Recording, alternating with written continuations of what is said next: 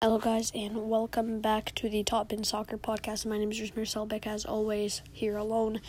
And before we get into the main topic of today's podcast, make sure you go read some nice sports articles on Sportstar.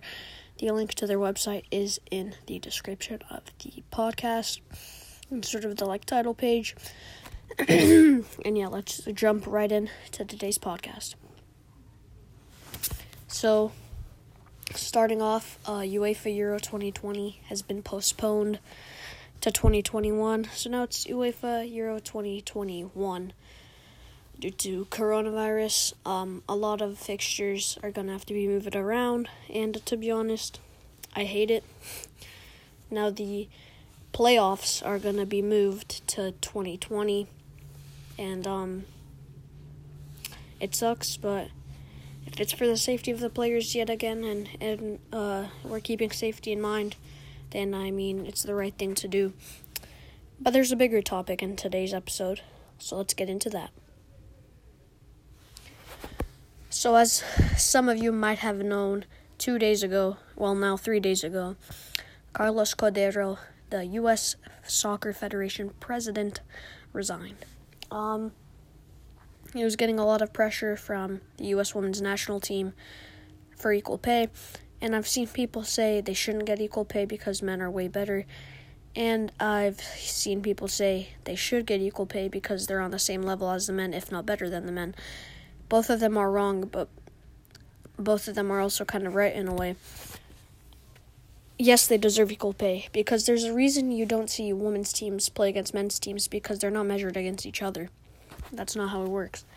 It's women against women, men against men. And that's how it is.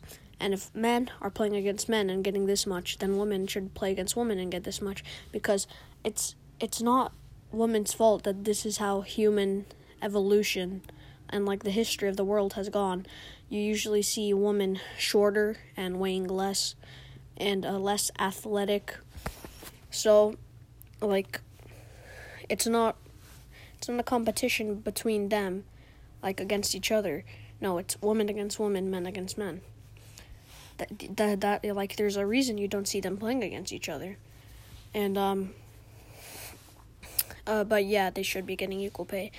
Well, now, I forgot what her name was, but yeah, now it's a woman. So I mean, we're gonna see it, but it's it is the right thing to do. It is the right thing to do. We should be seeing uh women get equal pay especially considering that the women's national team has been way better than the men's national team ever since uh, ever since the women's national team started. Since um, I mean they've won four World Cups and the men's national team didn't even get to the last World Cup. So I mean, obviously the women represent the US better.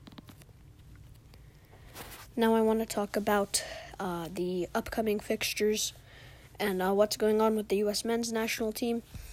And um, so their next game, which is supposed to happen in June, but it'll probably get pushed back. Um, it's for the CONCACAF Nations League. They're playing Honduras in the final, uh, semifinal of the finals tournament. In their group, they had Canada, Cuba. Not gonna lie, I think everybody else was expecting them to get four wins from four, easy twelve points. Uh, but no, they got nine points. They lost to Canada for the first time in a while. You saw a young, energetic Canadian team coming into this. Uh, they beat the USA in Canada 2 0, but when it they played in the US, the US won 4 1. But the US did defeat them more, and they uh, scored more goals against Cuba. so the US, they probably got lucky, to be honest. It's. it's the worst I've seen them play since the 2018 World Cup qualifiers.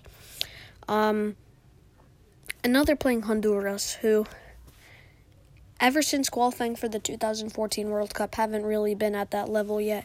But not, now they're doing pretty well. Um, they didn't lose a single game in their group. Three wins, one draw. Yes, they had an easy group. Martinique and Trinidad and Tobago but the U.S. lost to Trinidad and Tobago in the 2018 World Cup qualifiers. So you can't really be saying anything when they beat Trinidad and Tobago every time they played them. So, I mean, don't don't uh don't be surprised if the USA lose there. I think they will lose. Thank you for listening. We'll see you next time.